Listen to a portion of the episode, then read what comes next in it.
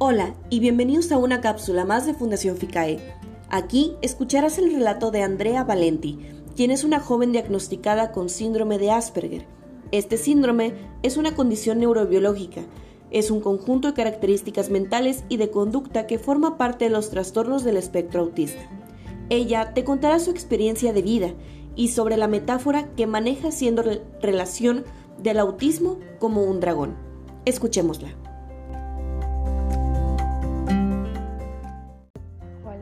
Llamo Andrea, Andrea Valenti, y soy la dueña de la página de El Autismo es un Dragón. y bueno, voy a hablar un poco de ella. Eh, la razón por la cual esta página existe es porque, bueno, su servidora tiene síndrome de, de Asperger, que es una rama del autismo, y lo descubrí así bien cuando yo tenía unos 16 años, más bien me habían dicho antes, pero no lo había, no había, no me había interesado hasta ahorita. Por lo tanto, eh, con el tiempo fui entendiendo el porqué de muchas cosas, por qué varias cosas me complicaban, porque todo me resultaba diferente o porque yo era diferente, entre otras cosas. Y cuando entré en la universidad, eh, fue cuando decidí que yo quería poner mi parte con el tema del autismo, porque yo noté que hay mucha discriminación, mucha desigualdad, muchas cosas por el estilo.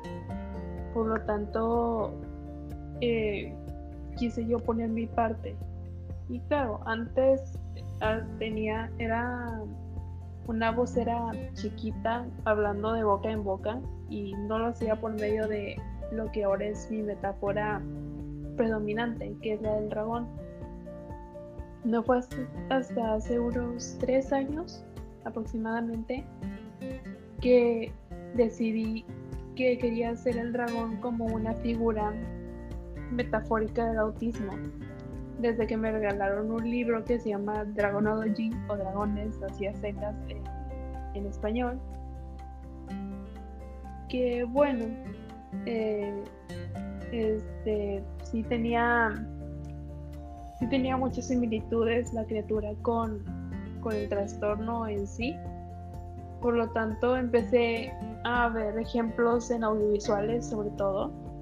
Este, sigo todavía estudiando el tema de los dragones para poder continuar y hacerlo todavía más, más creíble y mucho mejor de lo que ya es. Así que tomando inspiraciones como por ejemplo en Game of Thrones, con Daenerys, como, como entrenar a tu dragón, eh, mi amigo el dragón, Eragon, entre otras cosas, otras audiovisuales muy buenos, me han ayudado para poder eh, seguir con, con la metáfora y con ello decidí crear la página para poder explicar por medio de la metáfora cómo funciona el autismo desde una primera perspectiva. Y así ha funcionado durante ya este primer año que tiene la página de existir. Hablando desde mi perspectiva personal acerca del autismo, sobre cómo se siente y también sobre mm, unas experiencias que tuve en mi servicio social, que fue precisamente con chicos con autismo, eh, pues quisiera dar uno que otro consejo. No soy ninguna psicóloga especializada ni nada, pero como persona dentro de la condición puedo decir uno que otro consejo. Primero, no tengan miedo de admitir que pues tienen miedo al, autismo. La, la verdad es que el autismo sí puede llegar a ser bastante aterrador y bastante incomprendido se vale llorar, se vale sentir impotencia, se vale sentir miedo, todo se vale.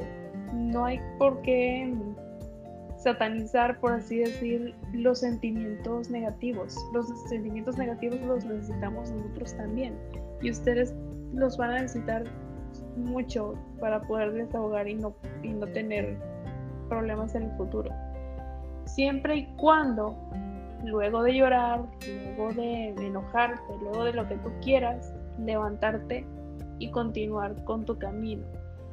Porque es gracias a el amor, el cariño, la comprensión y la paciencia que los niños dentro de la condición pueden lograr más de lo que incluso ustedes pueden imaginar, de lo que ellos mismos podrían incluso imaginar. Y otro consejo que les quiero dar es intenten comprenderlos, intenten eh, entender cuáles son sus gustos, de esa forma se pueden acercar a ellos. Traten de no tratarlos con, con violencia o hacerlos sentir diferentes en el sentido negativo. Nunca les, les den a entender que ellos son por así decir, defectuosos o algo por el estilo, porque me he topado con personas que han dicho muy malamente que los niños autistas son niños defectuosos o niños que no son normales y nunca lo van a hacer o cosas así por el estilo. Eviten eso a toda costa. Siempre digan a sus hijos que ellos son diferentes, pero nunca inferiores, que ellos tienen algo que los demás no. Y créanme que con ese amor, con ese cariño, con esa paciencia, van a lograr mucho más de lo que ustedes creen. Y pues hablando un poquito dentro de mi metáfora, imaginen que el autismo es un dragón, que sus hijos tienen un dragón como de mascota. No dejen que el autismo o el dragón lo domine a sus hijos por completo. Porque si los domina por completo, ya se puede decir que va a ser muy difícil recuperar a sus hijos. domen al dragón, enseñen a sus hijos a domar a los dragones, pero también a quererlos, porque al fin y al cabo los dragones o el, o el autismo son parte de ellos y es algo con lo que van a vivir el resto de sus vidas. Así que bueno, esos son mis consejos. Te agradecemos, Andrea, por el tiempo que te has tomado con nosotros, por habernos explicado un poquito más acerca de tu propia experiencia de vida, eh, por apoyarnos en, en, comentar hacia los padres eh, algunos consejos para que puedan tener una vida más plena y en armonía con sus hijos, para que las mismas personas, eh, sea, sea quien sea, pueda convivir mejor con una persona que esté diagnosticada con esta condición y así que los podamos tratar como personas, porque eso son. Tenemos que tener ese lado humanitario y esa empatía con las demás personas. Sin embargo, siguen siendo ellos también humanos. Debemos de respetarlos y debemos de tratarlos como se debe y como son. Nos vemos en un, en un capítulo más. Hasta luego.